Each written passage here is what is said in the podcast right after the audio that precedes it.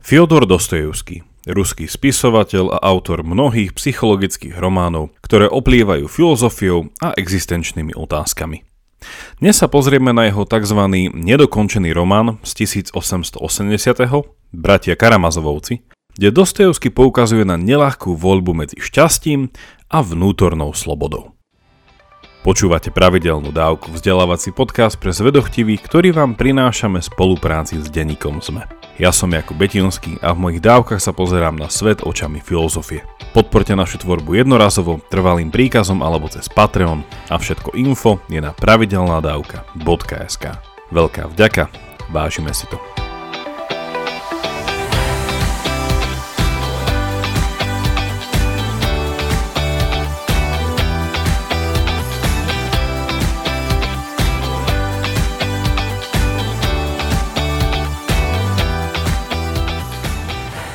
Bratia Karamazovovci sú rozsiahlým literárnym počinom. A ak ste tento románový skvost ešte nečítali, určite to čím skôr napravte. Dnes si posvietime na niekoľko myšlienok z dvoch kapitol tejto knihy. Prvá sa volá Hymnus a tajomstvo a druhá Veľký inkvizítor. A zatiaľ čo prvá nám pomôže pochopiť Dostojevského chápanie slobody, druhá dá slobodu do kontrastu s ďalšou veľkou hodnotou, ktorou je šťastie. Začnime so slobodou a nie je lepšieho miesta, kde diskutovať o tejto hodnote ako vo väzení. Dostojevský sa nám prihovára ústami Míťu, najstaršieho z bratov Karamazovovcov, ktorý je uväznený za údajnú vraždu svojho otca a čaká ho súd.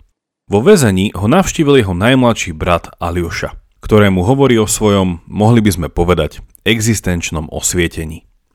Zacitujem pár úrivkov z Myťových vyznaní, cez ktoré bratovi hovorí o novonájdenej slobode, ale predtým chcem dodať jeden dôležitý kontrast. Ak ste tento román nečítali, je potrebné vedieť, že každý z bratov Karamazovovcov reprezentuje niečo, čo by dánsky existencialista Soren Kierkegaard nazval lifestyle, či životný štýl alebo životnú filozofiu. Ak hovoríme o Míťovi, podľa Kierkegaardovho rozlíšenia na lifestyle estetický, etický a náboženský, tu určite ide o ten prvý. Estetickosť treba chápať ako zmyslovosť. A tak ide o život, ktorého hlavným cieľom je hľadanie a zakusovanie zmyslových zážitkov a potešení. A tento lifestyle by sme mohli nazvať aj hedonistický, teda hľadajúci šťastie v pôžitkoch. Míťa viedol takýto život – a sú to až udalosti, ktoré ho priviedli do väzenia a samotný čas vo väzení, ktoré ho nasmerovali k už spomínanému existenčnému osvieteniu. Ide tu tak o silný kontrast hýrivého a de facto neslobodného života oproti životu vnútorne slobodnému. Akú slobodu teda Míťa objavil? Aliošovi ju vysvetľuje týmito slovami. Citujem. Brat môj, za tieto posledné dva mesiace som v sebe pocítil nového človeka – Ožil vo mne nový človek.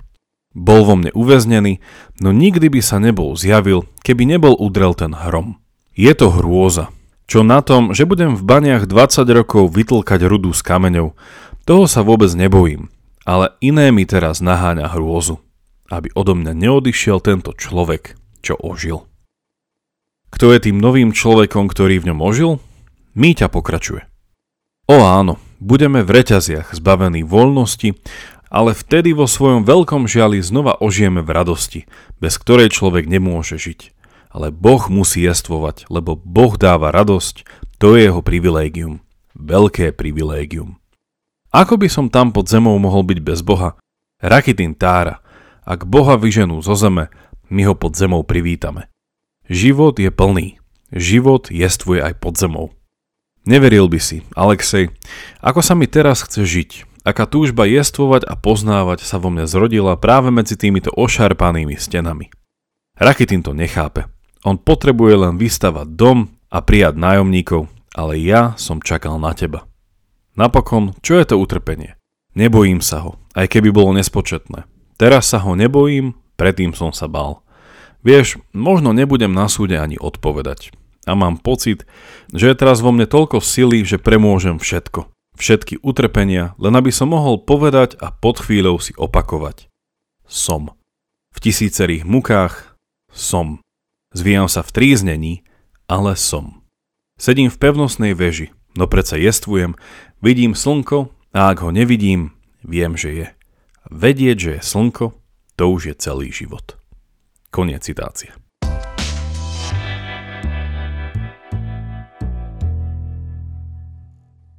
Skôr ako sa dostaneme k Miťovej následovnej úvahe o ľudstve, zastavme sa pri týchto jeho slovách. V čom teda spočíva jeho osvietenie? Asi poznáte Dostojevského slávny výrok či otázku, že ak Boh neexistuje, všetko je dovolené. Ak neexistuje Boh, bude svetu vládnuť morálny nihilizmus? Míťa sa stavia čelom týmto pochybnostiam a jeho odpovede jasná. Ale v tomto bode nechcem dať tomuto slávnemu výroku plnú pozornosť. Skôr chcem poukázať na vec, ktorá možno čitateľom týchto statí unikla. Míťa tu trikrát opakuje a zdôrazňuje slovo som. A tento jeho existenciálny akcent je možné interpretovať ako jeho uvedomenie si jednoduchej, až príliš jednoduchej skutočnosti, že jeho púhe bytie, samotný fakt, že jestvuje, takže jeho jestvovanie je dobré. Že hodnota jeho života nezáleží od zásluh a chýb, a že môže slobodne povedať som a tešiť sa. Byť je samotné je dobré. Ako povedal Míťa v už čítanej pasáži. Ako sa mi teraz chce žiť, aká túžba jestvovať a poznávať, sa vo mne zrodila práve medzi týmito ošarpanými stenami. Túžba jestvovať a poznávať. A Míťov existencializmus ide ďalej a nezostáva pri seba adorácii. Mohli by sme povedať, že jeho existencializmus je humanistický, pretože hneď v ďalších slovách sa posúva od dobra vlastnej existencie k ľudstvu ako takému a robí tu jedno zásadné rozlíšenie. Citujem. Brat Ivan je sfinga a mlčí. Jednostaj mlčí. Ale mňa trápi Boh. To jediné ma trápi. Čo ak nie je? Čo ak má Ratikin pravdu, že je to umelá idea v ľudstve? Ak Boh nie je, potom je človek najvyšším pánom zeme a vesmíru. Veľkolepé. Lenže ako sa stane cnosným bez Boha? To je otázka. Ústavične mi vrta v hlave. Lebo koho má človek potom milovať? Komu má byť vďačný? Komu zaspieva hymnus? Rakitin sa smeje. Rakitin tvrdí, že ľudstvo možno milovať aj bez Boha. Nuž také dačo môže tvrdiť len usoplený krpáň, ale ja to nepochopím. Čo je to vlastne cnosť? Povedz mi Alexej. Ja pokladám za cnosť jedno a Číňan niečo iné, to znamená, že je to relatívny pojem. Alebo nie? Nie je relatívny? Zákerná otázka. Ty sa mi nevysmeješ, ak ti poviem, že som preto dve noci nespal. Teraz sa čudujem len tomu, ako tí ľudia žijú a vôbec na to nemyslia. Márnosť nad márnosť. Ivan nemá Boha, má ideu. Koniec citácie. Míťov humanistický existencializmus vidím v tomto. Ľudstvo sa dá chápať buď abstraktné alebo konkrétne. Pri abstraktnom chápaní je ľudstvo vnímané ako idea, ako koncept, ako princíp. A takto chápe napríklad brat Ivan, ktorý v románe predstavuje racionalizmus, ateizmus, osvietenstvo a voľnomyšlienkárstvo. Keď Míťa tvrdí, že jeho brat nemá Boha, ale len ideu, pýta sa inými slovami na definíciu dobra a na opodstatnenie dôvodu či motivácie, prečo by sme mali druhých milovať. Čo je to tá cnosť, ktorú nazývame láska? A ako sa jej učiť? To je v rámci Ivanovho chápania sveta podľa Míťu zákerná otázka.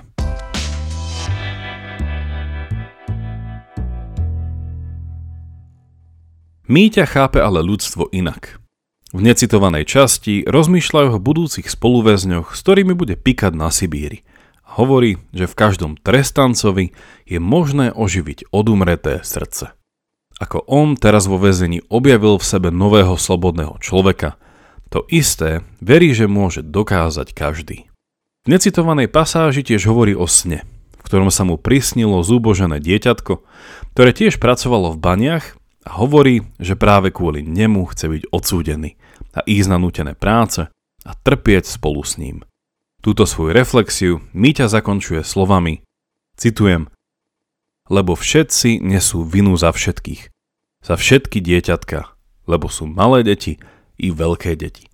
Každý z nich je dieťatko. Koniec citácie. A Míťa tu hovorí o jeho novonadobudnutom existenčnom zraku, ktorým vidí takéto dieťatko v každom trestancovi, lebo ho už uvidel v sebe. Ak som hovoril, že mýťa ľudstvo vnímanie abstraktne, ale konkrétne, toto som po tým myslel. Z toho, čo som doteraz povedal a ocitoval, máme už verím lepšiu predstavu o tom, ako chápe Dostojevský ľudskú slobodu. Je to niečo, čo človek objaví sám v sebe. Často, keď je vystavený extrémnym okolnostiam a samote, a táto sloboda je ukotvená v poznaní, že moja číra existencia je dobrá. Samozrejme, Dostojevský ako veriaci človek dobro samotnej existencie ako aj cnosť lásky ku konkrétnym ľuďom ukotvuje v osobnom Bohu. A preto ho ako existencialistu radíme medzi teistických existencialistov, kde nájdeme už aj spomínaného Sorena Kierkegora, francúzského filozofa Gabriela Marcela či nemeckého filozofa Karla Jaspersa. Posuňme sa v druhej časti dnešného rozmýšľania od slobody k šťastiu.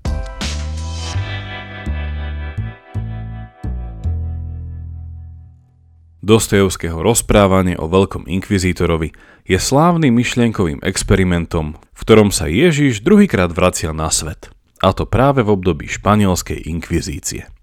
V kocke ide o to, že sa Ježiš stretá s vrchným, teda veľkým inkvizítorom, ktorý ho dá uväzniť a obvinuje Ježiša z toho, že dá ľuďom slobodu, zatiaľ čo oni chcú šťastie.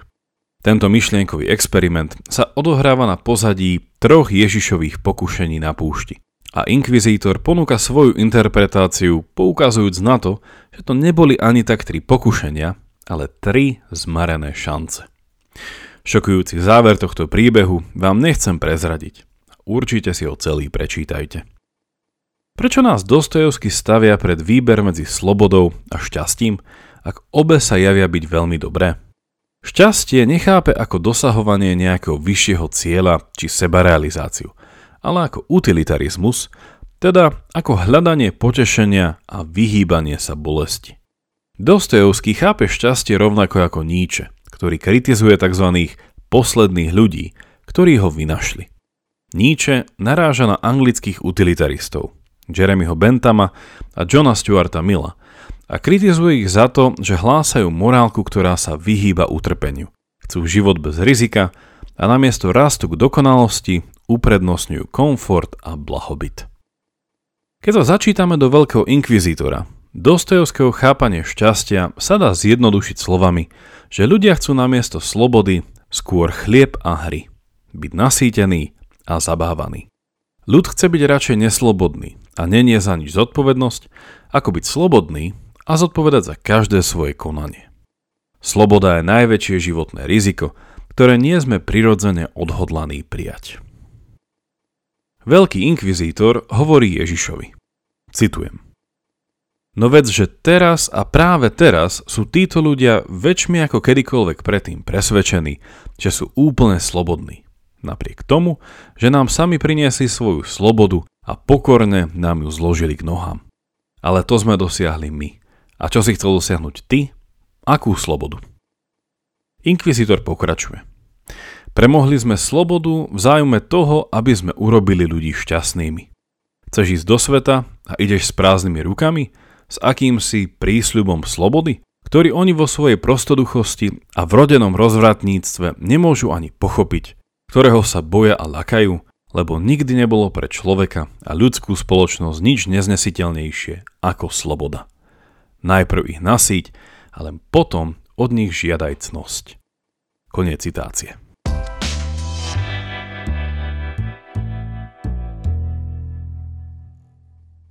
Záverom, čo teda hovorí Dostojevský o vzťahu medzi šťastím a slobodou?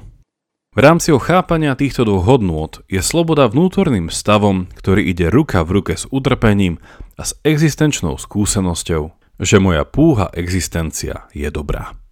Sloboda vedie k túžbe byť a poznávať seba a druhých a svet, v ktorom jestvujem. Skutočne slobodný človek neverí v abstraktnú ideu beztvárého ľudstva, ale vie nachádzať a milovať dieťa v každom človeku. Šťastie je potom opakom slobody. Šťastie nestrpí utrpenie a bolesť. Šťastní nechcú riskovať slobodu a radi sa jej vzdajú. Samozrejme, žijú v ilúzii, že nie sú otrokmi, ale pritom sú neschopní seba záporu a osobného rastu prostredníctvom prekonávania životných prekážok. Šťastný človek je človek milión. Konformný, nevyčnievajúci. Ako som už ale spomenul, Dostojevského koncepcia slobody závisí od existencie Boha. A samozrejmou formou kritiky by bolo súhlasiť s Ivanom Karamazovovom, že Boh je len idea a nie milujúca osoba. Čo je ale zaujímavé v tomto záverečnom bode podotknúť, je, že aj Friedrich Nietzsche, ktorý síce s Dostojevským nezdiela vieru v nejaké milujúce božstvo, zásadne súhlasí, že takto chápané šťastie je veľkým pokušením človeka na ceste k slobode. Ako ale zaznelo aj v mojich dávkach o Níčem a jeho filozofii, kde Dostojevský vidí ľudskú slobodu ako možnosť realizácie cnosti lásky. Níče ju vidí ako predpoklad seba realizujúcej sa vôli k moci, teda k staniu sa umeleckým nad človekom. Toľko na dnes a vďaka za počúvanie. Ak máte ohľadom dnešnej dávky nejaký koment alebo otázku, napíšte mi ju cez naše sociálne siete alebo e-mailom na jakub pravidelnadavka.sk Ak sa vám dnešná dávka páčila, podporte nás napríklad cez patreon.com lomka pravidelná dávka a všetko info je na pravidelnadavka.sk Teším sa na vás na budúce, buďte zvedochtiví a nech vám